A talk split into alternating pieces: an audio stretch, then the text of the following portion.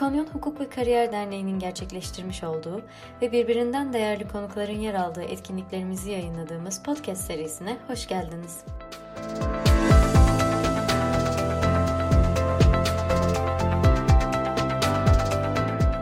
Bu kadar kişinin olması da çok güzel açıkçası. Hani ilgiyi gösteriyor. Ee, umarım herkesin e, kendisini ve sevdiğini sağlıkları yerindedir. Yani zor bir dönemden geçiyoruz. Şimdi bugün aslında Ezgi'nin söylediği gibi hani bir hukuk İngilizcesi dersi değil, daha ziyade sohbet şeklinde, akışta hani ben ne zaman bu zamana kadar neler yaptım, şimdi ne yapıyorum? Hani nacizane tavsiye ederim neler olabilir bu konuda. Ee, böyle başlayacak. Ee, daha sonra da işte soruları alırız, en son hep beraber sohbet ederiz gibi e, bir akış düşündüm. Bir sunumum, bir slaytım yok. Şimdi önce kendimden bahsedeyim. Avukat Gözde Gürünlü ben. Ee, 2007 yılında Yeditepe Üniversitesi'ne başladım. Ve konuyla bağlantısı olarak ilk söylemek istediğim şey 2007 yılında Yeditepe Üniversitesi'ne başladığımda yani 18 yaşındayken hiç İngilizce bilmiyordum. Öyle ki yani baz ve dit arasındaki farktan dahi habersizdim. Yani bu ne demek, ne fark var, ikisi de past tense, ne işe yarıyor bunlar diyordum. Evet Anadolu Sesi mezunuyum fakat çok kötü bir İngilizce eğitimi aldım. Ve Yeditepe Üniversitesi'ni aslında iyi bir hukuk İngilizcesi eğitimi verdiği için tercih ettim. Çünkü İngilizce dersleri çok yoğundu. Fakülteye girmeden önce çoğu üniversitenin programını incelemiştim. Türkiye derecesi yapmıştım. Çoğu okula girebiliyordum e, üniversiteye. E, dolayısıyla programlarını incelerken birincisi tabii ki de burs olanakları oldu. İkinci baktığım şey de bunlardan hangisi bana iyi İngilizce öğretebilir oldu. Özellikle hukuk için yani hukuk dersi veren okullara baktım. Yeditepe Üniversitesi'nde bu açıdan tercih etmiştim açıkçası. Ve ben ilk hazırlık okuluna, İngilizce hazırlık okuluna başladığımda en alt seviyeden başladım. Yani en düşük kurdan başladım. Ki bunun bana aslında avantajı çok oldu e, her şeyi sıfırdan öğrendim orada. Evet hani birkaç bir şey biliyordum ama hani aslında bir şey de bilmiyordum. E, dolayısıyla bu temel seviyeden İngilizce öğrenmeye başlamak bana e, hep bir sonraki kura geçmeden önce aslında o kurun bilgisini birazcık e, bilgi sahibi olmamı sağladı. Ve ben bir buçuk yıl İngilizce eğitimi aldım hukuk fakültesine başlamadan önce. E, çünkü Yeditepe Üniversitesi'nde e, üç, üç seviye var e, hukuk fakültesine başlamadan önce e, birinci ve ikinci seviye size İngilizce öğretiyor. Fakat en son kurda bütün fakülteler bölümlerine ayrılıyor. Örnek veriyorum eczacılık, diyetisyenlik, diş hekimliği bunlar farklı bir gruba ayrılıp eğitim alıyor. Medicine sınıfları olarak. Biz işte social sınıfları farklı dersler alıyoruz. Dolayısıyla bu son bahsettiğim size e, kurdaki bilgileri almanız gerekiyor ki aslında hukuk İngilizcesine başlayabilirsiniz. Çünkü orada e, temel olacak sözcükleri öğreniyorsunuz hukuktan önce. E, bize mesela öğretilen dersler, işte örnek veriyorum, rütük neden var? Rütüğün kuruluşu. Bunlarla ilgili eseyler yazıyorduk, işte bununla ilgili makaleler okuyorduk. Burada ne öğreniyorsun? E, mesela rütük denetliyor ya da gözetliyor ya da işte monitor, supervise, audit kelimelerini öğreniyorsun ki devamında aslında hukuk için sana bir base olsun bunlar, bir temel olsun. Bunları öğreniyoruz. Dolayısıyla burada hukuk İngilizcesi öğrenmekten bahsediyorsak bir e, örnek veriyorum Newsweek okuyabilecek durumda olmanız ve anlayabilecek durumda olmanız ya da The Economist gibi bir dergi ya da başka kaynaklar işte Harvard Business Review açıp okuyup evet ben anlayabiliyorum demek gerekiyor ki daha sonra hukuk İngilizcesi öğrenebilelim. Ben o dönem öyle yapmışım. Tabii 2007 yılı ile 2020 yılının e, olanakları arasında biraz fark var. Biz o zaman hani elbette o kadar online kaynak yoktu ve ben gerçekten gidip işte DNR'dan oradan buradan dergi alıp okuyup öyle öğrendim. Hani bu aslında bence buradaki herkese e, umut olmalı diye düşünüyorum. Hani hiç İngilizce bilmeden e, 18 yaşında başlayıp hani belki şu anda 20-25 yaşında da olabilirsiniz önemli değil. E, daha sonra öğrenebilirsiniz.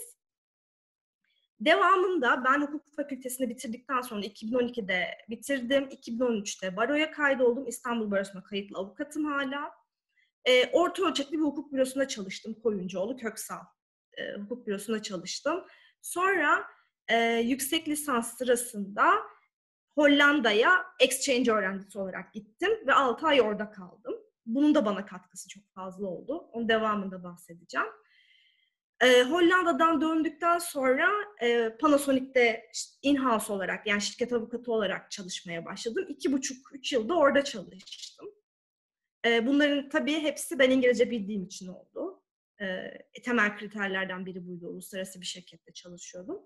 Devamlı Sabancı Holding'de Kortsa'da çalıştım. Yine şirket avukatı olarak. Bir yılda orada çalıştım. Sonra e, aslında hukuktan yani avukatlık tarafından çok fazla keyif almadığımı fark ettim. Bunu fark ettiğimde yıl 2019'du. İşte e, yani 7 yıl kadar avukatlık yaptım fiilen. Bayağı hani sıkı çalıştım. E, 7 yılın sonunda şöyle e, bir fikre vardım. Ben zaten stajyerliğimde hani bir maaş almadığımız için bence o harçlık gibi bir şeydi yani. Hani ve hayat standartlarımızı çok sürdürmeye yetmediği için ben Kanadalı bir çocukla çalışıyordum. Bu Kanadalı çocuk da hukuk bürolarına çeviri yapıyordu ve işte çevirmenlere yolluyordu. E ben yeminli tercümandım. Notere kaydolmuştum. Ve hani hafta sonları iş çıkışı, hani para kazanmak için çeviri ofislerine iş yapıyordum aslında. Ve daha sonra ben avukatken de e, gerçekten düzgün bir şekilde çeviri yapacak herhangi bir yer bulamamıştım. Ve bu 2019'da o bunaldığım dönemde dedim ki bu işi niye ben yapmıyorum o zaman? Ben gideyim bir çeviri şirketi kurayım o zaman. Sadece hukuk tercümesi yapalım. E, hukuk departmanlarına avukatlara hizmet verelim. Çünkü avukat olarak İngilizce bilseniz de şu sıkıntıyı yaşıyorsunuz. Çeviri ofisine işi gönderiyorsunuz. E, yapıyor gönderiyor. Fakat öyle bir belge geliyor ki hani ben baştan yapsaydım daha iyi olurdu diyorsunuz. O kadar çok proofreading yapmak gerekiyor üzerinde. Çünkü e, limited şirkette manager yazmışsınız. E, hani onu yönetici diye çeviriyor. Limited şirkette müdür kavramından haberdar değil. TTK'da onun bir karşılığı var halbuki. Hani çeviri yapan onu bilmiyor o karşılığı. Dolayısıyla oturuyorsunuz, belgeyi baştan yapıyorsunuz. Sonuç olarak 2019 Ağustos'tan beri ben fiilen avukatlık yapmıyorum. Sadece e, şirketlerin hukuk departmanlarına ve avukatlara tercüme hizmeti veriyoruz. E, benimle birlikte freelance çalışan ve benim gibi e, avukatlık yapmayan arkadaşlarımız var. Bunlar birkaç dil bilen kişiler. E, ben şu anda işin o tarafındayım. E, sadece tabii İngilizce için değil, hani e, Almanca bilen de var, bunların içinde Fransızca bilen de var ve bunların çoğu avukat ya da hukuk tercümesi konusunda uzmanlaşmış kişiler. Demem o ki hani e, gerçekten 2007'de sıfır İngilizce bilen birinin şu anda tercüme yapıyor olması e, ya da bir çeviri ofisinin olması bence şu anda herkes için hani umut verici bir şey olmalı diye düşünüyorum. Hani ya ben yapamam, nereden başlayacağım, ne yapacağım e, diye düşünüyor olabilirsiniz. Ama hani yapılmayacak bir şey değil. Ama çok çalışmak gerekiyor kesinlikle. Hani sıfırdan öğrenmek zaten başlı başına bir şey, bir dil öğrenmek. Bir de üstüne hani bunu hukukla bağdaştırmak e, da ikinci aşaması işin.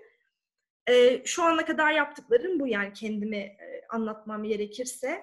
Bence hukuk İngilizcesi tamamıyla normal dilden farklı bir şey. Ne gibi? Bence örnek olarak ben şu anda prospektüsü açsam bir ilacın anlamıyor, anlamıyorumdur. Yani bir kısmını anlamam. Çünkü Türkçe biliyorum ama orada medikal terminolojiyi bilmiyorum. Hukuk da böyle. Yani bir İngiliz okuyup anlamayabilir hukuki bir metni. Aynı benim birinci sınıfta anayasa dersinde hocanın anayasa mahkemesinin gerekçeli kararını okuduğumda bir dakika yani ne diyor burada falan deyip not alamamıştım. Yani uzun bir süre ben hukuk fakültesine başladığımda not alamadığımı hatırlıyorum. Çünkü anlayamıyordum ne demek istediğini. Aslında İngilizcesi de böyle. Hani İngilizce biliyor olabilirsiniz ama orada hukuken ne dediğini anlamak için o metinlerle nasıl Türkçe'de ilk başta aşina olduk bir anda anlamadık yani. Hani boşa kalmaçı falan evet çok iyi anladım. Böyle temerrüde düşülüyormuş demedik hani. Aslında hukuk İngilizcesi de öyle. Ee, size bir şöyle bir kitabım var. Bu e, benim Hollanda'daki e, hocamın kitabıydı. Orada da terminoloji dersi almıştım. Ee, orada girişinde bir yazı var. Onu okuyacağım. Sonra Türkçe'ye de çevireceğim size. Ee, başında şöyle diyor. Um, unfortunately, legal English and ordinary English are not identical languages. A non-native speaker could be very proficient in ordinary English and still be lost for words in a legal discussion. Even a native English speaker may find legal English quite inaccessible if he has no legal training.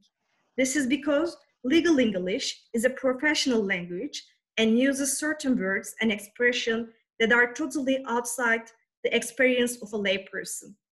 Some words are only, are only found in legal English.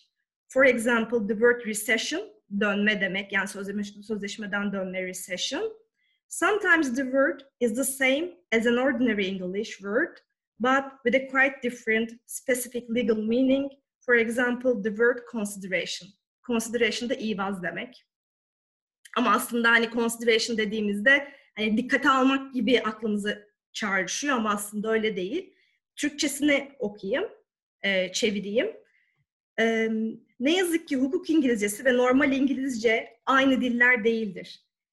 E, ana dili İngilizce olan biri e, çok profesyonel olabilir normal bir İngilizce'de ama e, hukuki bir tartışma olduğunda kelimeler konusunda kaybolabilir.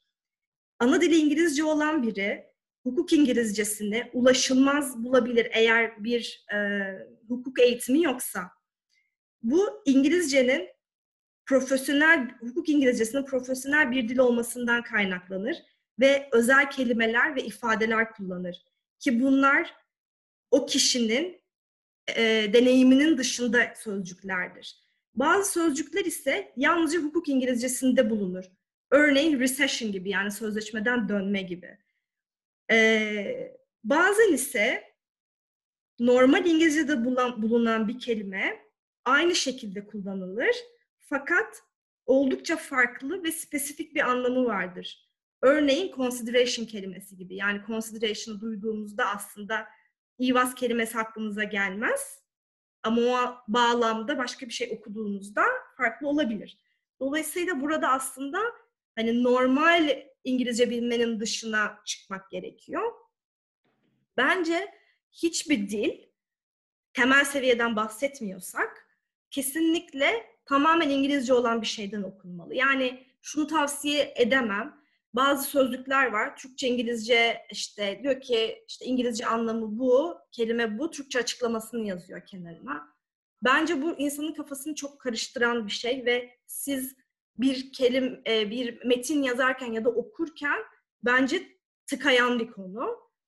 E, dolayısıyla tavsiyem tamamen o metnin İngilizce olması ve İngilizce kaynaklardan okumak. Bunun için e, göndermiştim derneğe birkaç tane link. Sizinle paylaştılar zannediyorum. Buralarda hukuk sözlükleri var. Orada okuyup e, örnek veriyorum baktınız işte encumbrance yazıyor encumbrance'ın ne olduğunu bilmiyorsunuz. Okudunuz dedi ki işte bir gayrimenkul üzerindeki bazı kısıtlamalar. Hmm, a, galiba takyidat diyeceksiniz ve bu bu şekilde insanın beynine işleniyor. Bence böyle olmalı. Hani takyidat nedir diye bakıp hani encumbrance demekten ziyade öncelikle İngilizce bir sözcüğü okuyup o kavramı anlayıp daha sonra bunun Türkiye'deki Türk hukukundaki karşılığını bulmak daha doğru. Çünkü bir yabancı ile anlaştığınız zaman ki genellikle Türkçe'ye çeviriyi anlarız. Yani Türk İngilizce yazan bir şeyin Türkçe karşılığını daha kolay anlarız ama Türkçe bir şeyi İngilizce anlatmak daha zordur her zaman. Ee, dolayısıyla biz yabancı birine muhtemelen iletişim kuracağımız için, anlatacağımız için onun dilindeki karşılığının ne olduğunu bilmek bence e, öğrenmek daha doğru. Ee, bunun için de yapacağımız şey bence öncelikle hukuk sözlüklerini kurcalamaya başlamak olmalı. Bunu da ilgi alanınıza göre yapmaya başlayabilirsiniz. Ceza hukukuna hiç ilgi duymuyorsunuzdur. Yani kendini zorlamaya gerek yok, onu öğrenme ama hani örnek veriyorum KVKK'ya ilgi duyuyorsundur. O zaman GDPR'ı okumaya başla. Oradan de ki ha bu bizdeki şuna benziyor, bu, bu galiba demek daha doğru. Benim fikrim bu. Ve mutlaka ki e, sözcüklerin anlamını cümle içinde de kavruyor olmak lazım. Bunun için de ya bir mahkeme kararı okuyacaksınız ki bence daha zorlu bir yolu, bu daha sonra yapılmalı. Ya da bir sözleşme okumaya başlayacaksınız, bir hukuki görüş okumaya başlayacaksınız. Çünkü mahkeme dilleri hani bizde de olduğu gibi çok karmaşık, çok karışık. Hani grameri bile hani böyle anlamak bazen bu bu neye bağlanıyor diye düşünüyorsunuz. Biz de yaptığımız çevirilerde düşündüğümüz oluyor. Ee, bunlar bu şekilde. Şimdi bu noktada yine aklıma gelen ikili bir konu var. Ceza hukukunda sistemler çok farklı. Her ülkenin farklı. Ee, dolayısıyla burada gerçekten doğru terminoloji tutturmak daha zor. Anlamak biraz daha zor. E, çünkü yargılama sistemleri çok değişiyor ülkeden ülkeye. Fakat özel hukuk öyle değil. Yani zaten kaç tane şirket türü olabilir ki ya da kaç şekilde sözleşme yapabilirsin ya da kaç şekilde sözleşme ihlal edebilirsin ya da kaç tane farklı e, zarar çeşidi olabilir. Hani o yüzden hani bunlar bence okuması daha kolay şeyler ve daha anlaşılabilir. Ben olsam hani şu anda İngilizce biliyorsam eğer belli bir seviyede örnek veriyorum Google'a şunu yazarım. Type of, type of damages. Bir bakayım hani ülkelerin hukukuna göre zarar çeşitleri nasılmış. Ben okuduğumda orada zaten e, işte doğrudan zarar nasıl deniyormuş, dolaylı zarar nasıl deniyormuşu o ülkelerin hukukuna göre anlıyor olacağım ki sonra ben de ya kendi derdimi anlatacağım birine hani bizim ülkemizde hukuk böyle bak borçlar kanununa göre böyle gibi anlatacağım birine ya da bana biri bir taleple gelecek mesela müvekkilimin bir uyuşmazlığı var şekilde gelecek bana bir ihtarname gönderecek bir mail gönderecek ha ne istiyormuş benden ne talep ediyormuş ha evet şunları istiyormuş benden diye anlayabileceğim. E, dolayısıyla böyle konular üzerinden gitmek bence daha hoş. Bu kitaplar da zaten, şu bende iki tane kitap var. Biri o gösterdiğim bu. Diğeri de bu Cambridge'in bir kitabı. Şöyle, galiba linklerde bunu da koymuştum. Ama bana kalırsa böyle kaynaklara para vermeye şu anda gerek yok. Hani ben bunları almak zorunda kalmıştım. Çünkü ders kitabımdı ve hani bir zamanlar zaten öyle online kaynaklar yoktu. Bu kitaplarda da hep konulara göre ayrılır zaten. Genel olarak ilk başta işte yargılama süreçlerinden başlar. Sonra konulara göre ayrışır. Mesela buradan konulara bakabiliriz sırasıyla. Mesela legal system terminology diye başlamış. Sonra civil procedure terminology diye başlamış. Yani bence böyle tek tek hani bir konu üzerine öğrenmeye çalışmak daha e, faydalı olur. İlgilendiğiniz konu üzerinden. European Union Law Terminology demiş. Sonra tort terminology demiş. Mesela tort kelimesi İngilizce biliyor olabilirsiniz. Şöyle düşünürsünüz. Haksız fiil. Haksızı biliyorum. Fiili de biliyorum. Mesela haksız ne olabilir? Unfair olabilir. İşte fiil ne olabilir? Act, action olabilir. Behavior olabilir. Şimdi haksız fiili düşünsenize bir yabancıyı anlatacaksınız ve hukuk terminolojisi bilmiyorsunuz. E şöyle diyorsunuz. İşte bu olayda işte unfair act var falan. Hani hiçbir şey ifade etmeyecekler. Yani siz çok iyi hukuk İngilizcesi, pardon çok iyi borçlar kanunu, Türk Ticaret Kanunu biliyor olabilirsiniz ama karşı tarafta hiçbir yankısı olmayacaktır. Müvekkiliniz için de, karşı tarafın avukatı için de hani yabancı biriyle eğer anlaşıyorsanız.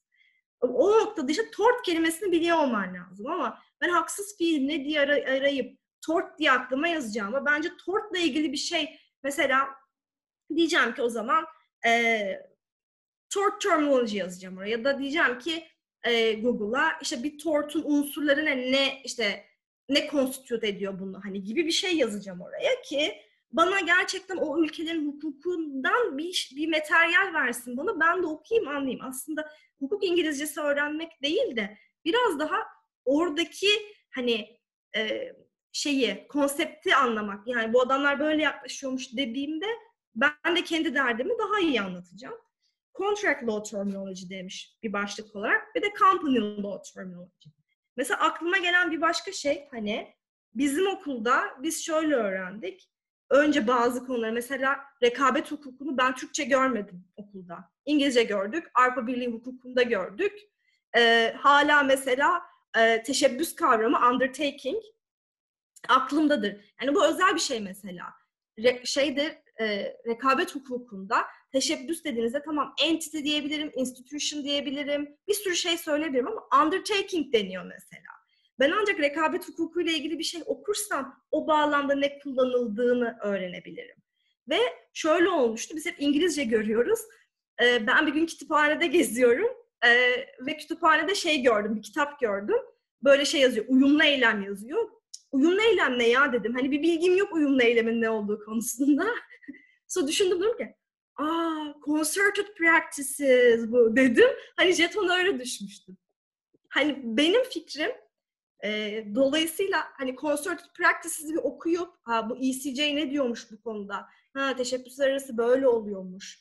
İşte fiyat sabitleme bu demekmiş. E, fixing price mesela hani. E, sabitlemek için bir sürü şey kullanabilirsin. Ama oradaki ta- tabiri öğrenmek gerekiyor. Consideration gibi mesela.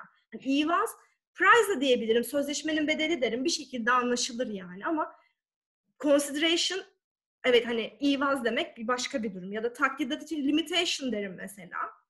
Hani anlaşılır mı? Bir nebze anlaşılır ama profesyonel durması bakımından encumbrance demem daha güzel duruyor. Ya da e, şey diyelim e, tazminat mesela tazmin etmek tamam compensate diyebilirsin ama reimburse diyebilirsin mesela daha hoş duran bir şey ya da diyeceğim ki e, zararlardan ağrıyı tutar. Tamam diyeceğim ki hani e, exclude eder diyebilirim. Hani kafamda ağrıyı tutar uzak tutar exclude. Ama hold harmless mesela hep öyle kullanılan bir kalıp şeklinde.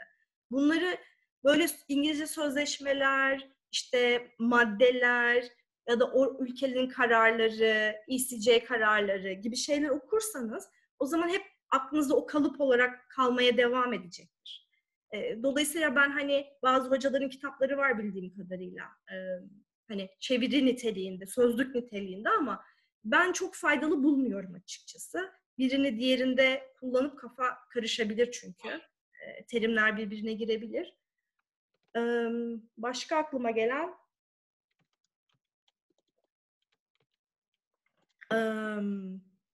ceza hukukuyla ilgili olan kısmı söylüyordum. Bence ceza hukuku tarafı daha kolay.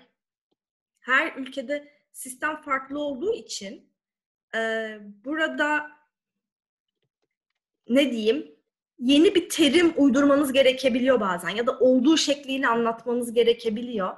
Bu dalı yapan arkadaşlar için ya da onunla ceza hukuku terminolojisiyle ilgilenenler için hani söylüyorum. Bence bir nebze daha kolay. Çünkü onun karşılığı olmuyor. Sizde mesela e, polis e, falanca falanca şubesi diyor mesela. O şube orada yok. Hani e, benzeri var ama tam değil. Hani şeyde bile e, farklı. İngiltere'de mesela home office deniyor İçişleri Bakanlığı'na. Home Affairs deniyor galiba İngiltere'de. Homeland Security mi deniyor ya da home, Homeland gibi bir şey yani. Neyse. Hani böyle hepsinin mesela kullanımı farklı. Dolayısıyla hani bir e, birlik sağlamak orada mümkün değil ama bahsettiğim e, rekabet hukuku aşağı yukarı aynı işte e, zarar çeşitleri aşağı yukarı aynı. Yetkili mahkeme yazacağım mesela kaç türlü farklı ifade edebilirim ki? Şimdi orada da mesela yetkili mahkeme diyoruz. Yetki authorization, authorized court gibi akılda kalıyor. Ama aslında competent yani competent court diyoruz. Hani bu aradaki fark sizi işte profesyonel bir hukukçu gibi gösterecek olan fark. Authorize da diyebilirsiniz. Hani okey hani çok büyük bir şeyi bir yanlışa sevk etmez ama competent demek evet sizi e, daha iyi gösterecektir, daha profesyonel gösterecektir. Niye? E, çünkü karşı tarafla yazışıyorum e, ve bir yabancıysa eğer Hı, bu bu işi biliyor demek ki e, bu profesyonelliği oradan hissetmesini sağlayacak detaylardan e, birkaçı. E, başka aklıma gelen bir şey var mı şu anda? E, kaynakları ee, da verdik. Soru var mı? Soru geldi tam şu an. Hemen araya gireyim.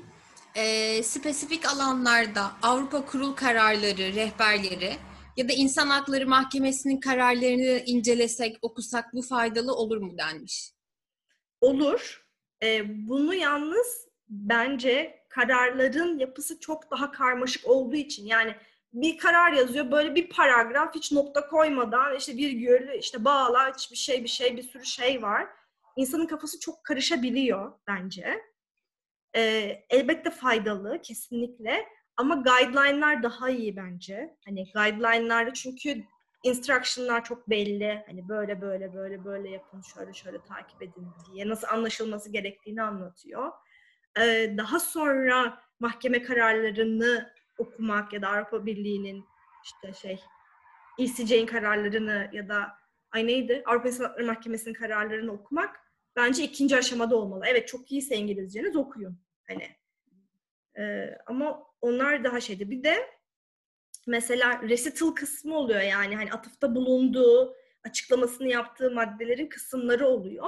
Orada o konseptleri de açıklıyor e, şeyler, e, directivelerde. Bundan bunu anlamalısınız, bu, bu demek gibi açıklamaları oluyor. E, onlar da bence çok faydalı. Hani çünkü bizde şunun için kullanıyorum ben de. E, diyorum ki çeviri yaparken ben işte şunun karşılığında bunu kullanacağım ama tam olarak orada o kavrama mı isabet ediyor bu? Doğru bir çeviri yapmış olacak mıyım diye hani onu düşünüyorum. O zaman faydalı oluyor. Onları da bakabilir arkadaşlar. Peki e, bir soru daha var. Hı hı. E, Dışişleri Bakanlığı'nın hukuk ter- terminolojileri sözlüğü varmış. Bu yardımcı olacak bir kaynak olarak değerlendirebilir miyiz? E, zannederim bir kere gördüm, rastladım ama detayını şu anda çok şey yapamıyorum. Ee, hani evet ya da hayır diye bir cevap veremiyorum. Hatırlıyorum gördüğümü çünkü ben şey için kullandım zannederim onu. Ee, bir ceza mahkemesi kararını çeviriyordum. Ee, orada e, şey vardı işte bu işte yabancılarla, kaçakçılıkla bilmem neyle mücadele bürosu. İşte yani dedim ki ben bunu nasıl söyleyeceğim? Bunun karşılığı ne? Bakıyorum Kanada'da yok, işte Avustralya'da yok. Hani Amerika'da, İngiltere'de öyle bir şey yok. Hani ben bunu nasıl anlatacağım yabancı birine? Çünkü o kararı muhtemelen şeyde kullanacaklar. İşte bir Avrupa, bir, e, özür diliyorum, neydi? İnsan Hakları Mahkemesi'ne falan götürecekleri bir dosya belli ki. Hani uluslararası bir yere başvurulacak o gerekçeli kararla. E ben hani nasıl orada insanların anlaşılır kılabilirim o kişileri diye düşündüğümde bakıyorum karşılığı yok onun başka bir ülkede. Zannederim orada görmüştüm. Bir hani soruyu soran belki teyit edebilir bunu. E, bizdeki kavramların İngilizce karşılığı orada vardı diye hatırlıyorum. Ama yabancı kaynakların Türkçe karşılıklarını bulamıyoruz sanırım orada. Ben öyle hatırlıyorum. Ee, Yanılıyor olabilirim. Evet, soruyu soran arkadaş evet dedi. Hafızamı tebrik evet. ediyorum. evet, orada ee, evet ondan faydalanmıştım ben, doğru. Aha. Bakılabilir evet, ama onu... teyit etmekte fayda var. Mesela yani açıkça katıldığım yerlerde söylüyorum. KVKK'nın sitesi çok kötü. Çünkü belli ki böyle bir kısmını biri tercüme etmiş, öteki tarafı başka biri, bir yerde başka bir şey diyor. Hani hiçbir birlik yok sitenin içerisinde. Hı hı. Hani şunu diyemiyorum ne yazık ki. Evet hani Uluslararası Hukuk Dışı İlişkiler Genel Müdürlüğü bir şey yapmış ve bu kesinlikle doğru yüzde yüz diyemiyorum. Belki öyledir ama hani ben hepsini tek tek bakmadım. Ama KVKK'nın sitesinde öyle olmadığını biliyorum. Yani her şey için, yani aynı terim için farklı farklı böyle İngilizce ifadeler var. Ee, öyle yani. Umarım açıklayıcı olmuştur. Daha yeni olduğu için umarım bunu geliştirirler ve bunun farkına varıp daha temel şekilde, evet. daha sağlam bir şekilde çeviri yaparlar umarım. Çünkü şöyle bir şey de var. Hani siz e, Facebook'a, Google'a, işte yabancı şirketlere KVKK ihlalinden dolayı ceza kesiyorsanız e, o ülkelerin yöneticileri Hı-hı. de ya da yatırım yapmak isteyen insanlar da olabilir. Dolayısıyla açıp okuyup hani bir temel seviyede bir bilgi edinebiliyor olmaları gerekiyor bence. O açıdan önemli, evet. Yani biz evet hukukçular olarak çevirisini yapıyoruz, anlatıyoruz. Eminim ki hani o şirketlerin in-house'ları da yapıyorlardır. Hani uluslararası açıklıyorlardır ama bence olması ülke açısından da çok önemli yani. Yabancı yatırımcıyı da daha güvende hissettirecek unsurlardan biri bence. Bence de. Bir soru daha var. Hı hı. Bu arada e, soru bir tane daha soru geliyor ama ee, soruları sona da bırakabiliriz ya da şu an devam Yo, edebiliriz. ben devam edebilirim. Hı Ee, o zaman bir soru daha alıp siz varsa söylemek istedikleriniz o şekilde devam edebiliriz. Sonra Hı-hı. araya ben yine soruları alayım. Hı Ee, okuma anlama dışında listening veya speaking için önerileri var mı? Hı. diye sor, sorulmuş. Evet güzel bir soru. Bence speaking yani ülkece işte hani anlıyorum ama konuşamıyorum konusu çok büyük evet. bir dert. Ee, bir de bunu hani hukukla ilgili bir şey de konuşacaksınız. Burada da işte şey diyordu ya şurada tam e, az önce okuduğum kısımda şey diyordu. E, still be lost for words in a legal discussion. Yani hani şey tartışmaya girdiğinizde İngilizce biliyorsanız dahi anlatamayabilirsiniz o konuyu. Ee, şöyle benim için hukuk konusunda İngilizce konuşmak daha ziyade şeyde oldu. Panasonic'te çalışırken oldu. Ee, öncesinde nasıl konuşmayı öğrendim sorusunun cevabı bence hazırlık okulu da değil kesinlikle. Çünkü orada da çok fazla bir speaking sınavı yapmıyor, bir şey yapmıyor sana. Ben münazara yapıyordum. Sonra bizim münazarada, İngilizce münazarada yapmaya başladık. Uluslararası turnuvalar düzenlemeye başladık. E, fakat ben hala hani evet notlarım çok iyi, e, işte süper işte İngilizce yazıyorum, ediyorum, puanlarım çok yüksek ama konuşurken şey hissediyordum. Tiyatro yapıyormuş gibi sanki ben konuşmuyorum gibi. Böyle sesimi sanki dışarıdan duyuyordum başka biri gibi. Sonra hatta bugün bir işte tam sizinle konuşmadan önce ar- aradı arkadaşım. Ee, münazarada mütercim tercümanlıkta okuyan bir arkadaşım vardı. Dedi ki tamam Gözde ben sana dedi destek olurum hani konuşma konusunda. Hani senin ekip arkadaşı olalım biz. Ben seni destekleyeyim hani gibi. Ee, dolayısıyla böyle bir ekip arkadaşıyla münazara yapmaya başladım ben. Ondan sonra rahat İngilizce konuştum. Ama bu yine hukuk değil yani hani orası evet yine biraz şeyler vardı münazarada hani politik konulara değiniyorsunuz. Biraz bir şeyler konuşuyorsunuz ama hukuk değil yine de. Hukuk İngilizcesini konuşmaya başladığım nokta Panasonic'teki Japon yöneticilere raporlama yapıp konuşup bir konuyu anlatırken oldu. Hani çünkü şey anlatıyorsunuz. Bir işçi var mesela iş hakkını fesmedeceksiniz. Feshederseniz ne ödeyeceksiniz? İşte feshetmezseniz ne olur falan. İşte mahkeme kararının sonucunda ne olur? Bunları anlatıyorsunuz.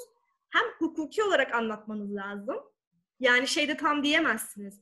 İşte e, end the contract diyemezsiniz. Terminate diyeceksiniz. Hani ikisinin arasında bir fark var. E, ama adam da Japon. Onun kültürü başka, hukuk düzeni başka. Hem de onun hukuken Türkiye'deki durumu anlatacaksınız. Ben ilk orada hani gerçekten konuşmaya hukuken şey yaptım. Çünkü yine Hollanda'da da gittim ama derste sonuçta en fazla soru soruyorsun. Hani Böyle tutup da bir şey uzun uzun uzun uzun kimseye anlatmıyorsun. Arkadaşlarına ders arasında normal muhabbet ediyorsun. Orada da bir şey yok. E, hukuken konuşmaya başlamak o şekilde olmuştu benim için. Hani bunun çok tavsiye edilecek bence hani kendi kendine pratik edilebilecek bir çözümü var mıdır diye şu anda düşünüyorum. Ee, sadece birisi varmış gibi kendi kendine çalışabilirsin belki. Hani ee, ya da hani şimdi işte Cambly gibi uygulamalar var. Belki oradan biriyle hani meç edip hani hukukla ilgili konuşmak istiyorum diyebilirsiniz. Çünkü hani kime ne anlatacağım diye düşünüyorum. Öyle bir occasion olması lazım. Bir durum oluşacak ki ben birini anlatayım. Bunu ya kendi kendime yaratabilirim. Biri varmış gibi, bir müvekkilim varmış gibi ya da karşı tarafın avukatı varmış gibi yapabilirim. Ya da belki böyle uygulamalar falan kullanılabilir speaking konusunda evet. aklıma başka bir şey gelmedi. Bilmiyorum sizin belki vardır gelen fikri olan varsa. Evet, chatten de alabiliriz. E, fikri olan var mı? Bir de bu soruda bir de e, listening olarak ne yapabiliriz diye bir soru var. Yani listening olarak şöyle olabilir. Hmm, online e, işte YouTube'da dersler vesaire gibi olabilir. Yani şöyle bir sorunun cevabı eminim YouTube'da falan vardır. Mesela işte bir sözleşmeyi nasıl feshederim? Yani how to terminate an employment contract yazarım YouTube'a. Muhtemelen İngiltere'de bir avukat bununla ilgili bir video çekmiştir yani ve vardır hani ya da işte rekabet hukukuyla ilgili ya da haksız rekabetle ilgili işte e, ne bileyim ne yaz yazarım. Çok basit bir şey yazayım. Unfair e, competition lawsuit yazayım mesela kesin bir şeyler çıkar. Birileri anlatmıştır o konuyu yani. Ya da GDPR ile ilgili merak ediyorum. İşte ne yazdım? Ee, how to delete a data under GDPR yazdım. Kesin kesin mutlaka bir şeyler vardır. Bence bunları dinleyip not alırsan o zaman evet listening'in biraz gelişmiş olur ama bence ekstradan listening yani zaten anlıyorsan hukuku ayrıca anlamak bir listening skill değil bence. Hani zaten anlıyorumdur Sadece o sözcüğü bilmiyorumdur. Bilmediğim için yazamıyorumdur. En fazla odur. Podcast yayınları varmış. Aa süper. Ben bilmiyordum. Ee, podcast yayınları arkadaşın aklındaysa buraya alabiliriz. Bu listenin konusunda da ben karantinadayken Coursera'dan e, kurslar almıştım. Temel İngiliz hukuku ile Birleşik Krallık hukuku ile ilgili bir dersti. Ve Coursera'nın sistemi çok güzel çünkü hem video paylaşımı yapıyorlar hem aşağıda İngilizce olarak altyazı gibi akıyor o e, kurs videosunun altında. Hı hı. Yani söylediklerini anlamıyordum. Aksanları da çok tuhaf olduğu için o yüzden aşağıdan yazılardan takip ediyordum. Test de yapıyorlar. Yazılı doküman da paylaşılıyordu. O yüzden Coursera'daki temel İngiliz ya da Birleşik Krallık hukuku ile ilgili derslerde olabilir. Hı hı. Şimdi onu yarıda bıraktım çok anlayamadığım için. Şimdi hemen yarın tekrar başlayacağım ona devam edeceğim. Evet yani İngiliz şeyi yani bu genel İngilizce ile ilgili de bizim için hani biz mesela R'leri çok bastırarak konuşuyoruz. Ee, ve işte İngilizler çok yuvarlıyorlar. O yüzden Amerikan aksanı daha tanıdık. Biz de ilk öğrendiğimizde İngilizceyi hocalarımız hep şey derdi. Hani CNN izleyin, BBC izlemeyin, CNN izleyin falan derlerdi. hani ben de gerçekten öyle. Bir tabii Hollywood'un da şeyi var. Hani bunda etkisi var. Ona daha alışığız, daha kolay anlaşılıyor. Hı hı. Ama konuşması da bir Türk için İngiliz aksanı çok çok zor yani. E, dolayısıyla hani de, derdine hani oradaki şeyi anlıyorum. İngiliz hukukunu bir İngilizden öğrenirken e, biraz daha zor olabilir. Hani tercih meselesi tabii de e, öyle bir fark var. Evet. Yani orada şeyi güzeldi. Alttan e, yazıyla İngilizce olarak geçmeleri güzeldi. Anlamayınca sürekli bakıyorum. Çok basit kelimeleri bile çok yuvarladıkları için anlamıyordum. Evet. Ama o imkanı iyiydi. Bizde... Ee, siz... Ha buyurun. Yok yok buyurun. Ben böldüm. Ee, bizim e, Yeditepe'de hocalarımız hep Amerikalıydı. Ve ben çok şanslıydım. Ee, bir tane ilk legal terminology öğrendiğim hocam çok çok iyiydi. Amerikalı bir avukattı. Ee, işte çok da güzel anlatmıştı bize dersi. Onlardan belki biraz alıştık. Ee, fakat şöyle bir şey oldu. Bu bizim o zamanki dekanın biraz zorlamasıydı. Biz ikinci, birinci sınıftaydık galiba. Ee, bize şey gö- e, kompe- e, ne, neydi dersin adı ya? Ya bu karşılaştırmalı borçlu hukuku gibi bir dersti. Ve onu da yine NYU mezunu Amerikalı bir avukat geldi bize. Anlatıyor işte ama biz daha borçlar hukukunda icap kabulü görmemişiz. Hani ben nasıl gideyim bir de onun üstüne Amerika'daki şeyi anlayayım. Hani dolayısıyla hani burada stajyer avukat arkadaşlar falan varsa hani dolayısıyla hani bilmediği bir sürü şey vardır çok doğal olarak. Hiç KVKK ile ilgim yoksa ben gidip GDPR, GDPR okuduğumda tabii ki de anlamam yani. Dolayısıyla önce o alanı Türkiye'de bir öğrenip anlamak gerekiyor ki çünkü başka bir ülkedeki başka bir hukuki kavramı anlayacaksın. Önce ben buradakini bir kendim nosyon olarak edinmeliyim sonra anlayayım. Biz hiçbir şey anlamadık dersten. Yani icap kabulü bilmiyorum. Bana karşı icabı falan anlatıyor. Bir de bunu Amerikan hukukuna göre anlatıyor falan. Hani onu çok kavrayamamıştım. E, stajyer arkadaşlar önce şeylerden başlayabilir. E, Law, Law Insider'da var. E, örnek sözleşme maddeleri var. Hmm. Basit. Hani sadece oraya e, şey yazdığınızda mesela e, competent court yazdığınızda size competent court maddesi İngilizce nasıl yazılırla ilgili bir sürü örnek veriyor. Ya da şey ya agreement to par, e, parties to agreement sözleşmenin tarafları. Sadece bir başlık yazdığınızda size bir sürü orada örnek veriyor. Termination yaz. Hani termination'la ilgili ne yazıyormuş hani bir sözleşme yazarken. Çok çok temel kavramlar. Ee, hani şu anda o örnekler olması e, çok güzel bence. Oradan başlayıp sonra hangi alana ilgi duyuyorsa onunla ilgili Mondak'ta makale şimdi aklıma geldi mesela. Mondak'ta bir sürü makale var ücretsiz. İşte İngiltere'den de biri yazıyor. İşte Almanya'dan da yazıyor ama hepsi İngilizce yazıyor sonuç olarak. Ee, onlara daha sonra yoğunlaşıp devam etmek e, daha doğru bence. Ben mesela şey ilgi duymuyorum. Hiçbir zaman da hani mesleki hayatımda da duymadım. E, criminal terminology mesela. Yani ceza hukuku benim ilgimi çekmiyor. Ondan sonra mesela o alanda çok süperim diyemem hani e, çok çeviri yapıyorum ama Benim alanım daha ziyade sözleşmeler. İşte hı hı. E, IP ile ilgili. Ha mesela IP de bir alan. Şimdi aklıma geldi. Ee, şey, fikri sınai mülkiyet. Hı hı. Onunla ilgili de bir sürü WIPO'ya gir mesela. WIPO'da bir sürü şey var onunla ilgili. Ona özel ilgi duyuyorsun ama Türkiye'de hani marka hukukuyla ilgili bir fikrin yoksa, hiç sadece derste gördüysen ve ders geçtiyse sadece ticaret hukukunun içerisinde hani o sana sana çok zorlar yani. Hani nefret edersin, anlamıyorum bunu falan dersin, kapatırsın. Hani İngilizceyi anlamıyorum gibi hissedersin. Ee, eğer öyleyse e, büroda yaptığın bir şeydir. O gün ne yaptın? E, haksız rekabetle ilgili bir şey yaptın. Mondak'ta bir makale okuyabilirsin. Hani mutlaka ki anlarsın. Ha, bu böyle deniyormuş dersin. İlk Hı-hı. seferde olmaz belki. Ama bir iki seferde yazıyor olursun. Bir de bir şey bir e, nokta daha. Mesela biz çeviri yapıyoruz şu anda. Evet. Ama bu çeviri yapmakla İngilizce bilmek arasında çok ciddi bir fark var. E, bazen insanlar şöyle yapabiliyorlar çünkü. Ben çeviri yapayım da hani İngilizce öğreneyim e, me girebiliyorlar. E, o da bazen yanıltıcı olabilir. Çünkü bize geçenlerde oldu bir avukat arkadaşımız yurt dışında eğitim almış. Dedi ki ben sizin için çeviri yapmak istiyorum. Yani freelance çalışmak istiyor aslında. Ben de bir metin gönderdim ona ve bir sözleşmeydi yani. Çok standart bir şeydi. Dedi ki ben bunu yapamayacağım. Hani ki yüksek lisans tezini İngilizce yazmış. Çünkü dedi çeviri yapmak çok farklı bir şeymiş yani. Onda dedi ayrı bir konuymuş.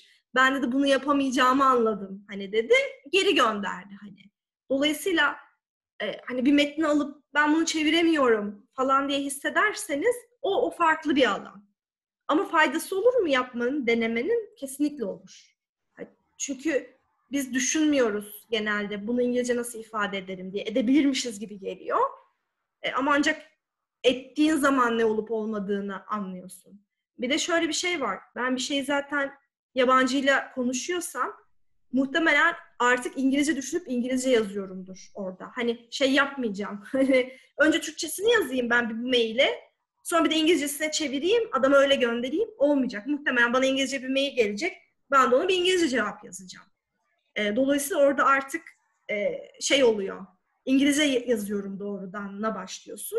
Ve bunun için çeviri bilmene gerek yok. Çeviri yapabiliyor olmana da gerek yok. Hani e, kafanızdan bir durum uydurabilirsiniz. Hani kendi kendinize yazmak istiyorsanız. Ya şöyle bir durum var. Ben bununla ilgili hukuki görüş yazayım ya da e, ben bununla ilgili biri varmış gibi düşüneyim, müvekkilimi savunayım mesela. Nasıl olacak? Gibi düşünebilirsiniz. E, bence bu İngilizce öğrenme olayı kesinlikle must. Yani kaçarı yok bunun. Evet. yani ben şöyle şeyler duydum. Mesela işte diyorum ki yabancı müvekkil alıyor musun ya da çeviri ihtiyacınız var mı diyorum. Hani öyle destek vermek için. Ee, diyor ki yok yok diyor bana yabancı biri gelince ben de oradan reddediyorum diyor mesela. Hani çünkü hiç Aa. yapamıyor, hiç bilmiyor. Hani bence bunlar tabii biraz daha eski insanlar diyeyim. Hani e, bence bu artık olmamalı yani. Hani evet başta hani sizin o müvekkili bulmanız için keşke gelse değil mi? Evet. ee, yani şimdi başta tabii ki de o network'i yaratmanız için o kişinin sizi tanıyor olması lazım. Bunun için de sohbet edebiliyor olmanız lazım ve bu seviyede bir İngilizceniz olması lazım. Hani yoksa yabancı bir müvekkiliniz nasıl olacak? Türkiye'de bir Türk'ün e, yurt dışına bir ihracatı vardır, ithalat yapıyordur Tamam burada gerek yok. Ama daha ziyade bence amaç yurt dışında olup da Türkiye ile işi olan insanlara bir danışmanlık vermek olmalı. Yani çünkü zaten esas parayı kazanacağınız insanlar onlar. Ee, e, bu insanlarla tanışmak için bir network'ünüz olması gerekiyor. Tamam. Ben adamla iyi muhabbet ediyorum. Oturdum yemek yedim, bira içtim, muhabbet beni çok sevdi. Sonra da işte bir işi oldu Türkiye ile. Değil mi? Böyle oluyor işler çünkü. Peki aa Gözde vardı orada ya bu bize bir fikir versin. Bizim şöyle şöyle bir fikrimiz var. İşte bunu yapabilir miyiz? İşte Türkiye'de bir yasal izin gerekiyor mu diye bana soru sordu. Tamam ben muhabbet edebiliyordum da şimdi başka bir şey anlatacağım adama. Orası orada artık hani bir şey yazıp da sonra İngilizceye çeviremem hani kafamda. Ben kanunu okuyup doğrudan ona evet gidip şuraya başvurman gerekiyor diye sıfırdan İngilizce yazacağım. Ve o noktada hani az önce dediğim gibi hani yes you can terminate the contract demem gerekiyor. Hani and ya da işte başka bir şey her neyse hani onu onu diyemem yani. Ki adam da bana profesyonel gözüyle baksın. Hani eğer çok şey değilse e, absürt bir ülke değilse Avrupa'ysa e, emin olun bizim hukuk fakültesinden mezun olandan daha iyi terminoloji iyi anlayabiliyorlar yani. Hani maalesef öyle bir durum var. E, dolayısıyla bizim de bir şekilde adapte olmamız gerekiyor. Eğitim sistemimiz öyle değil ne yazık ki. Yani kendi örneğimden verdim. Anadolu Lisesi'nden mezunum ama hiç İngilizce bilmiyordum. Ee, yani ama bir, bir şekilde kendimizi farklılaştırmak için bunu öğrenmemiz gerekiyor. Ee, ve bence bu zorunluluk artık yani. Evet. Bir de devlet okullarında ya da her özel okulda, her vakıf Yeditepe iyi bir İngilizce eğitim veren okullardan birisi ama diğer vakıflarda ya da diğer devlet okullarının hiçbirinde bunu bulamıyoruz. Yıl olmuş 2020. Hı hı. Hala hiçbir şekilde yani arada küçük dersler oluyor da onların da hiçbir şey öğrenemiyoruz. Denemiştim hukuk İngilizcesi dersi almaya ama pek bir faydası da olmamıştı. Kısa süreli bir şeydi. Bu arada e, bir şey var. E, siz az önce e, Mondak'tan bahsettiniz. Bir de onun dışında birkaç yerden daha bahsettiniz. Onları çete yazabilir misiniz? Dediler. Ee, Ona bakmak şeyde, için. Diğerlerinin linkinin hepsini gönderdim. Mondak'tan bahsetmemiştim. Mondak. Ha diğerlerinin linki var mı? Tamam. Var. Ha, ha. Law Insider'ım var. Mondak şöyle yazılıyor. Bir de WIPO'dan bahsetmiştim. World Intellectual Property Organization açılımı. Yani oradan da intellectual property ile ilgili şeylere bakabilirsiniz. Ee, Law Insider'ın linki var. Şöyle.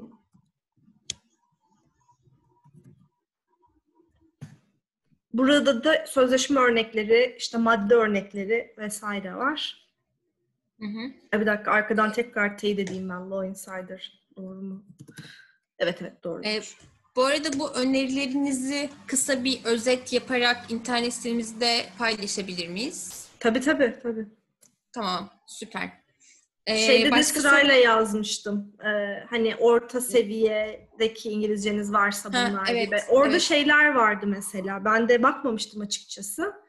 Ee, şey, hani hukukçu olmayanlara nasıl anlatırız gibi bir örnek vardı o belki Hı-hı. şeylerin içinde. Hani oradan çok tekniğine girmeden daha basit seviyeden anlatıldığı için o dokümanlarda o nedenle önermiştim.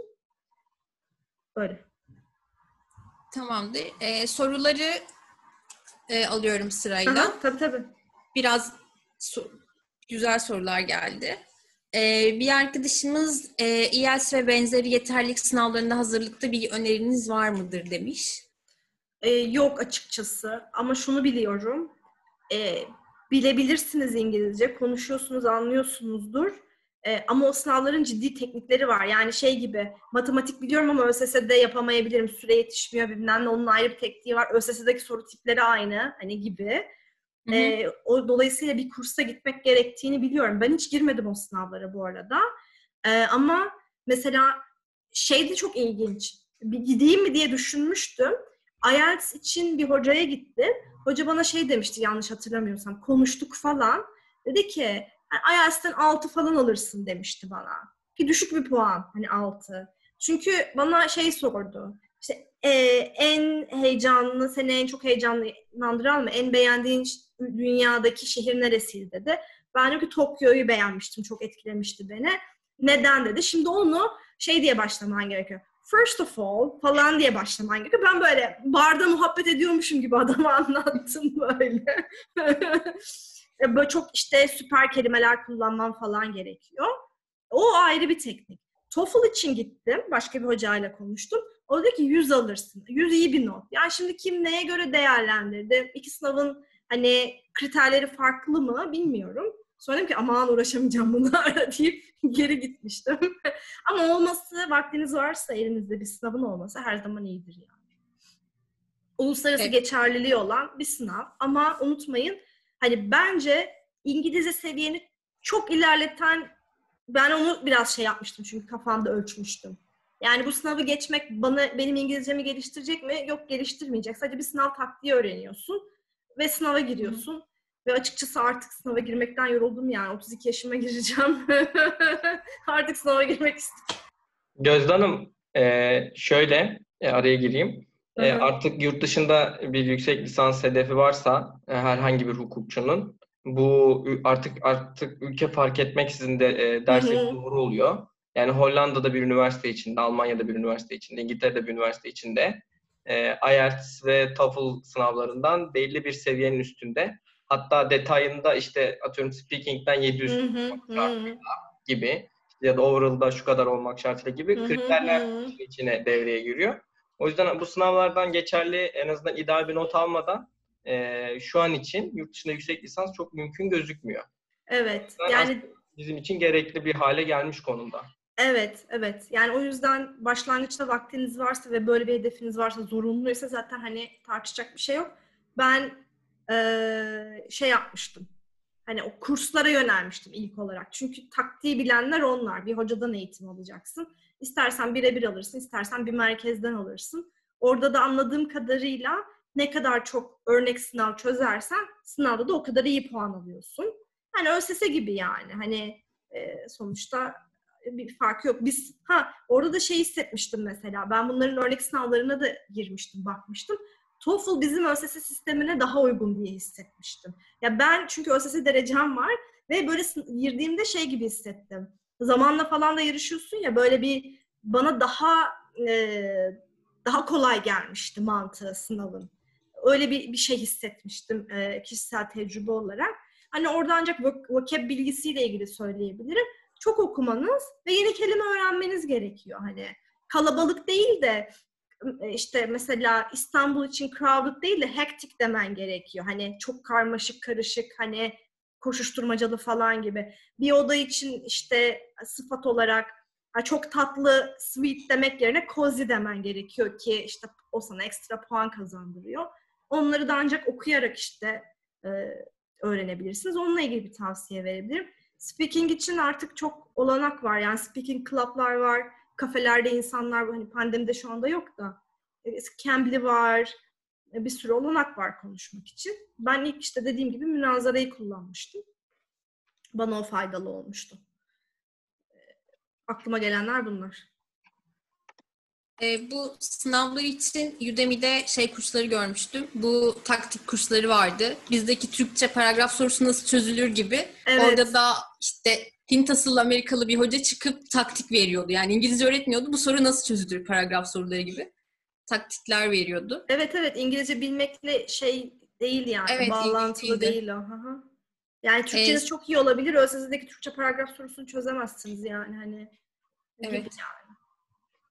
Başka ee, soru? Devam edeyim sorulara. Sorular bayağı var bu arada. Polis ee, yazmış biri ama onu bilmiyorum. Çok özür dilerim. Evet, tamamdır. Bir soru var. Hukuk İngilizcesi öğrenmek için genel İngilizce seviyemiz hangi seviyede olmalı? Ee, şöyle diyeyim, bir gazeteyi okuyabilecek seviyede olmalı. Newsweek, The Economist gibi dergiler, işte Harvard Business Review'un İngilizceleri vesaire var o tarz şeyleri anlayabilecek durumda olmanız lazım. Hani sosyoloji doktora tezini Hı. anlamana gerek yok. Ee, ama orada günlük konuşmada günlük değil yani günlüğün biraz üstü yani sonuçta. Ee, onu anlayabilecek seviyede olması gerekiyor. Bunun seviyesi nedir bilmiyorum. Yani advance'ın üstü diyeyim herhalde öyle anlatayım.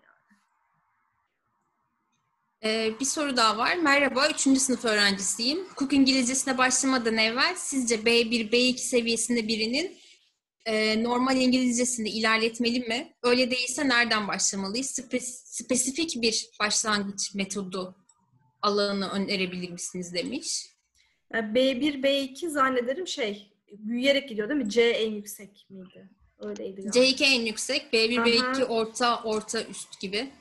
Ee, bence hani kişi şuna şuna bakmalı hani dediğimde o bahsettiğim kaynaklara bir bakıp ne kadarını anlıyor? Hani anlayabiliyor mu? Hı hı. Hani bir e, gazete okuduğunda herhangi bir gazete de olabilir.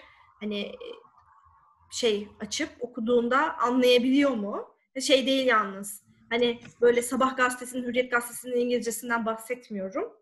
Hani onu çünkü bir şekilde kavrayabilirsiniz. Zaten Türkçeden çevrilmiş. Yabancı tamamen bir kaynaktan bahsediyorum. Bu değilse eksikliği onun gramerini mi anlayamıyor aslında? Hani cümle yapısını mı anlamıyor, o kelimeyi mi bilmiyor? Kelimeyi bilmediği için de anlayamıyor olabilir. Çok fazla bilmediği kelime vardır. Karmaşıklaşıyordur. Hani kelime eksiği olduğunu düşünüyorsa o bunu zaten okuyor okuyor öğrenir. Hani beş tane makalede zaten bir süre sonra tekrarlayacaktır kelimeler. Ama gramerini anlamıyorsa bir kursa gitmesi gerekecek. Bence insan kendini en iyi ölçümleyen kendisi olur yine. Ancak bunları anladıktan sonra hukuk konusunda bir makale okuyup anlayabilirsiniz. Evet, doğru. Benim fikrim bu. Ee, sıradaki soruyu soruyorum. Ee, bizim hukuk sistemimiz çok farklı mı peki sizce? İngiltere sözleşmeler hukuku ve farklı sözleşme tipleri mevcut sanırım. Bizde olmayan sonuçları farklı olabilir. Milletler arası hukuk açısından özellikle anlaşmalar ve diğer ülkelerin kanunlarını nasıl yorumlamalıyız? Yani tersten başlayayım soruya. Bence zaten kanunlar ihtilafı kuralları özellikle Avrupa ile çok benzer. E, GDPR benzer yani KVKK benzer. Rekabet hukuku benzer. Bunlar çünkü hep oralardan devşirme zaten Türkiye'de. Hı hı. E, şimdi Amerika ile İngiltere arasında bile bir fark var. Hani öyle düşün. Hani ikisi de common law benimsiyor. Ama ikisinin maddi zararı verdiği isim bile farklı. Hani maddi manevi zarara İngiltere'de pecuniary non-pecuniary damages deniyor. Amerika'da material immaterial damages deniyor mesela. Hani o bile farklı ikisine verdiği şey, isim farklı. Ee, ama özel hukuk olarak benim anladığım e, çok büyük bir fark yok arasında.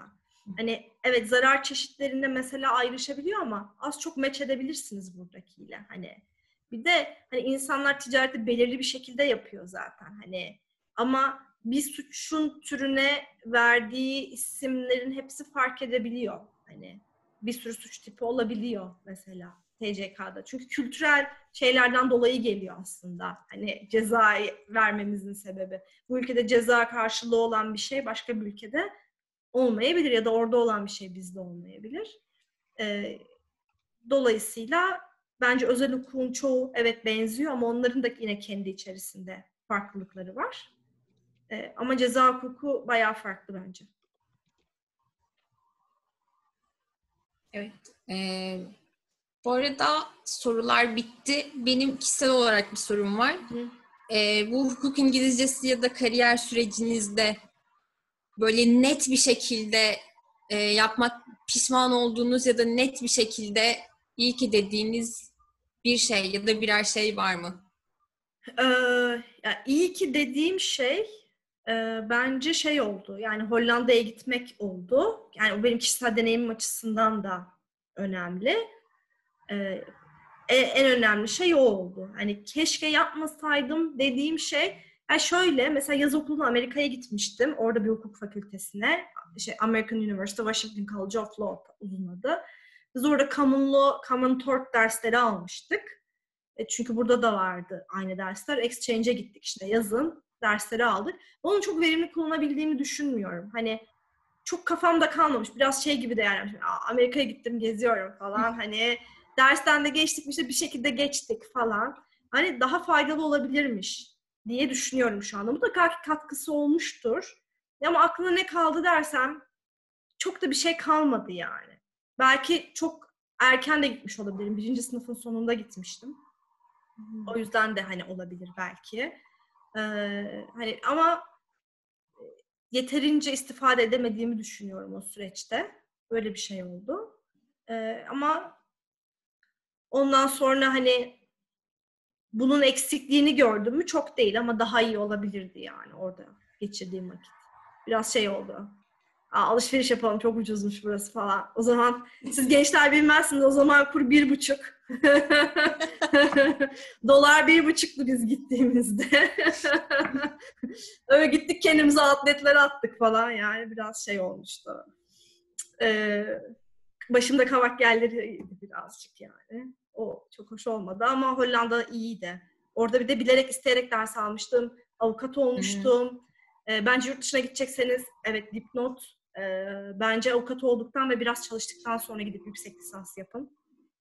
Hani çünkü sana mesela ödev veriyor. Ben hatırlıyorum şey aldım ben. Company Law and Restructuring diye bir ders aldım.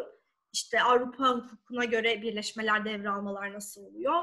İşte hoca dedi ki bir örnek yapacaksınız ama bu gerçek bir örnek olacak. İşte ekipler olduk, proje ekipleri. inceliyoruz, internetten bilgi buluyoruz vesaire. Hani şimdi şeyi bilmiyorsan, e, hiç birleşme devralma nasıl bir şey, yönetim kurulu kararı nasıl alınır, genel kurulu kararı nasıl alınır, bunun nasıl bir süreci olabilir hiç bilmiyorsan, sadece hı hı. E, ticaret kanunundan okumuşsan, e, yani şeyi aklına gelmez mesela, pratikte bilmiyorsan. Bu birleşme devralmalarda rekabet hukuku bir onay veriyormuş. Şu biz hepimiz pratikte öğrendik yani avukat olduktan sonra. E, dersi ona göre seçiyorsun. Kimisi mesela kendi ilgi alanına göre daha böyle public law dersleri almıştı. Ben daha özel hukuk dersleri almıştım. Hatta şeydi yani e, bu company law restructuring'de hani gelenlerin çoğu e, şey bana mesela şey bakıyorlar yani ben onlardan yaşça büyüktüm yani. E, ve şey herkes çılgın gibi çalışıyor falan. Böyle ben hani rahattım biraz daha. E, ve dersten geçtim çünkü bunun o, olayı şeydi yani pratikte kafamda çünkü o bilgi oturmuştu. Nasıl bir şey olduğunu yaşadığım için, yaptığım için kendim pratikte. E, o dersi çok kolay anlamıştım ona göre. E, dolayısıyla hani bence yurt dışına gidecekseniz onu bir avukat olup biraz mesleğe burada öğrendikten sonra gitmek daha faydalı. Bir de onlar sizin ileride ya siz onlara soru soracaksınız günün birinde o ülkeyle işiniz olduğunda ya da onlar hmm. Türkiye ile iş olduğunda sizinle arkadaşlık yaptığı için e, sizden destek alacaklar. Türkiye ile bir iş olduğunda ilk aklına gelecek. Şimdi o yüzden biraz daha bilinçli gitmek ve orayı biraz network olarak görmek gerekiyor bence. Çünkü benim geçenlerde oldu. Ee, bir müşterim e, Lehçeden İngilizceye çevir istedi. Yani Lehçe Polonyaca diyeyim e, çeviri istedi. Ve bence muhtemelen Türkiye'de bunu yapabilecek ve bir sözleşme bu. Pek kimse yok yani. Benim mesela Hollanda'dan bir arkadaşım e, Polonyalıydı. Kız Polonya'daki Ernst Young'da hatta işte avukat olarak çalışıyor. Ona yazdım dedim böyle böyle bir şey var yapar mısın hani çeviri? Tabii yaparım falan dedi. Hani çeviriyi o yaptı. Ben Türkiye'deki müvekkile gö- yani müşteriye gönderdim. O da müvekkiline gönderdi. Yani bu network'ü böyle kullanmak gerekiyor. Muhtemelen başka şeyler de vardır şu anda ilk aklıma gelen konu bu oldu. Ya şey bile güzel. İş için Endonezya'ya gittim mesela. Jakarta'da orada tanıştığım sınıf arkadaşımla o Endonezyalı, o da avukat. Onunla oturduk konuştuk. Mesela bir akşam buluştuk. Ben iş için gitmiştim ama Jakarta'ya toplantıya. Hani bunlar güzel şeyler. E yarın öbür gün bir, bir durum olduğunda Türkiye ile ilgili onunla konuşacağım. Ya da benim şu anda Almanca terminoloji kontrolü yaptırdığım hani e, deneme çevirilerini yaptırdığım kişilerin kontrolünü Almanya'da avukat olan bir arkadaşım yapıyor. Almanya yani. Hani onlar rica ediyorum. Hani bir paragraf bak bunu çevirdi bu kişi. Sence uygun mu diyorum. O diyor ki ya evet bu çeviri yapabilir olmuş gibi mesela. Ee, öyle destekler veriyor. Ee, bunlar bence önemli ve bunları işte o benim eğer Amerika'ya gittiğim mantıkla giderseniz birazcık boşa harcamış olursunuz. Ha yerleşme amacınız yoksa ki bence yerleşin yani. yani bunun için de uygun yerler Kanada, Amerika, İngiltere. Hani onun dışındaki yerler e, o ülkenin dilini bilmiyorsan çok zor. Çünkü şöyle olmuştu mesela biz Hollanda'dan yani Rotterdam'dan şeye gittik. Cenevre'ye gittik. Bir işte bir hafta bir tura katıldık diyeyim. Okulun düzenlediği e, Cenevre'de ki hukuk büroları, işte biliyorsun Birleşmiş Milletler'in falan çok kurumu var orada. Biz onların hepsini ziyaret ettik. Bütün departmanları ayrı ayrı işte e, göçmenlikle ilgili WIPO'ya gittik. İşte göçmenlikle olan kuruma gittik. Ondan sonra World Trade Organization, aklına ne kadar yer geliyorsa hepsini gezdik onların. E, hukuk bürolarına da gittik. Biliyorsunuz finansın ve bankacılığın merkezi yani İsviçre. E, orada Avrupa Birliği vatandaşı olan e, sınıf arkadaşlarımız vardı ve hukuk bürolarında tabii ki onlar için örnek veriyorum İtalyan ya da Bulgar ama İsviçre onun için çok büyük bir fırsat. Hani orada iş bakıyor vesaire. Hukuk bürolarına şey soruyor. Diyor ki yani diyor beni ben diyor başvursam hani işe alır mısınız beni? Hani nasıldır istihdam prosedürleriniz? Adam şöyle diyor. Yani native French speakersan belki ama İsveç vatandaşı olmayan kimse şu ana kadar bizim hani tarihte olmadı henüz falan diyor mesela. Hani o yüzden oralarda böyle sıkı bir e, rekabet var. Hani bir yere gidip de yüksek lisans yapmayı düşünüyorsanız Almanya'ya gidip yüksek lisans yapabilirsin ve tüm program İngilizce olabilir. Ama günün sonunda oraya yerleşmek olduğunda zorluyor. Hollanda'da kalanlar oldu. Orası çünkü şey Hollanda'da vergi avantajı var. Ee, ve çoğu şirketin merkezi oradadır. Ee, vergisel avantajı olduğu için. Mesela Türkiye'deki Panasonic'in öyledir. Türkiye'deki Panasonic'in %100'ü ortağı Panasonic Hollanda.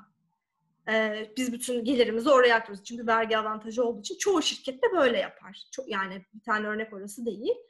Ee, bu nedenle daha international friendly biraz daha. Ee, Hollanda'da tercih edilebilir.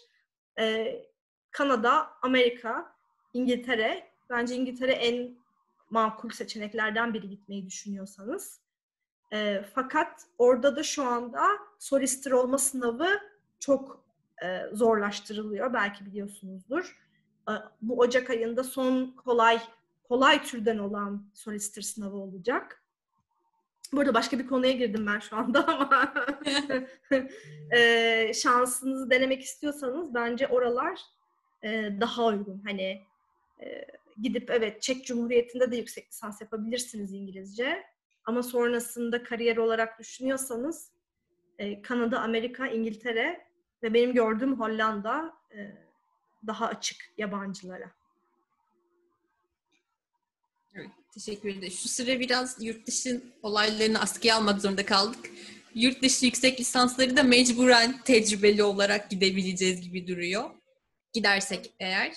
Gerçi şu an online olarak yapan arkadaşlarım var yurt dışı lisanslarını kabul alıp online eğitim üzerinden, evlerinden yüksek lisans yapabiliyorlar. İşte o zaman o Polonya'daki insanı Üzücü. pek tanıyamıyorsun ya da Jakarta'da evet. ziyaret edecek bir kapın olmuyor. hani hani öyle durumlar yani. Evet zorunlu ama beklenebiliyorsa evet yani Pound'un da öyle bir durum var doğru. Ee, ama şey ya mesela yani İngiltere'de gerçekten şey yapabiliyorsunuz. Hani hem çalışıp hem okuyup e, yapabilirsiniz. Hani evet durum böyle ama bir süre diş sıkmak gerekiyor yani bu durumlarda. Çünkü başka bir ülkeye gitmek isterseniz çok zengin olun. E, ne olursa olsun birkaç basamak aşağıya düşmeniz demek oluyor. Yani çok zengin olduğunuzu hayal edin. Evde hizmetçiniz var.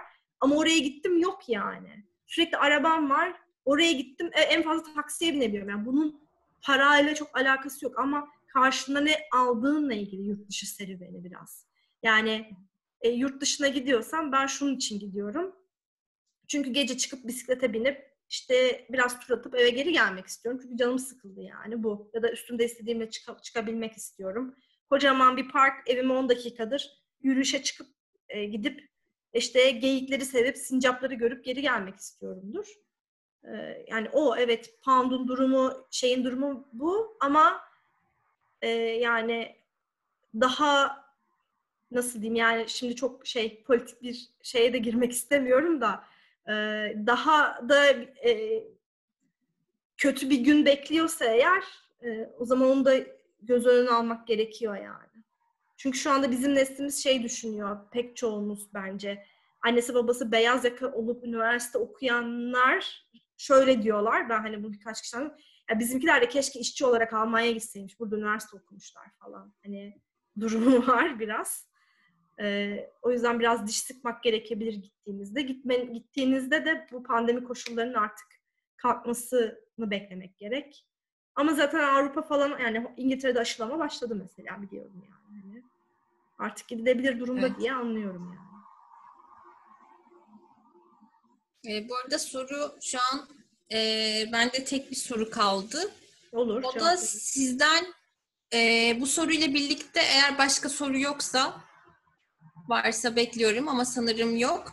E, sizden böyle hem bu soruya cevap hem de şöyle bir son olarak neler söylemek istersiniz? Bir toparlama istersek yavaş yavaş.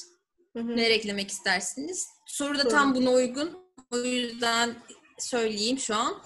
Ee, bugün hukuk İngilizcesi öğrenmeye başlayacak olsanız hangi aşamaları izlerdiniz? Böyle bir sonuç toparlama açıklaması olsa güzel olur demiş arkadaş. Evet. Öncelikle İngilizce seviyemden emin olurdum. Ee, çünkü hukuki bir metin ele aldığımda ondan nefret etmek istemezdim. Dolayısıyla öncelikle hukuki olmayan bir metni anlayabilmeyi düşünürdüm. Bunun için de yabancı bir kaynak açıp bakardım. Bahsettiğim şekilde gazeteler, dergiler bir şeyler olabilir bu. Bunu anlayıp anlamadığıma bakardım. Ee, sonra da ilgi alanıma göre neyi seviyorsam ve biliyorsam aslında hani Türkiye'de ve burada eee, ona göre sadece Google öylesine yazardım. Hani e, bileyim employment contract mesela iş hukukuyla ilgileniyorsam ya da işte e, ne yazardım? İşte fesih sebeplerini düşünüyorsam mesela e, haksız şey yazardım. Ay neydi? Haklı nedenle e, fesih yazardım mesela. Bakardım ne var içerisinde. Bunları okurdum. Önce oradan başlardım. Sonraki en son aşama olarak mahkeme kararlarını okumak gerekiyor. Yani artık onu anlıyorsan başka bir şey yok. Bununla birlikte e, kitap kaynağına çok başvuracağımı düşünmüyorum şu anda. Hani onun yerine e, daha benim alanlarımla ilgili olan daha detaylıları okumak isterdim. İşte bahsettiğim Mondak'taki bir makale olabilirdi mesela. Ee, Bunları okurdum. Ee, Böyle devam ederdim. Başka ne yapardım diye düşünüyorum. Ee, Şey endişem olabilirdi tabii. Bütün bunları anlıyorum ama kendim yazabilir miyim acaba? Çünkü kendin yazabilmek başka bir şey. Onda da e, büroda günlük yaptığım bir şeyi İngilizce yazardım muhtemelen. Yani o gün ne yaptım? Birine hukuki görüş verdik mesela. Bir mail yazdık. Ama o maili hiç düşünmeden, hani birebir çeviri yapmaya çalışmadan ben bunu yabancı birine anlatıyor olsaydım ne yazardım diye düşünürdüm ve onu yazmaya çalışırdım. Bu bence yardımcı olacaktır. Genel olarak aslında benim geçirdiğim aşamalar da şahsen bu şekilde. Ee, başka bir soru yok. Eklemek istediğiniz varsa Gözde Hanım alabiliriz. Bir de bir e, fotoğraf çekelim dedik. Hazırım. Ekran görüntüsü. Hemen pozlar verilsin. Çekelim. Ya başka bir sözüm yok açıkçası.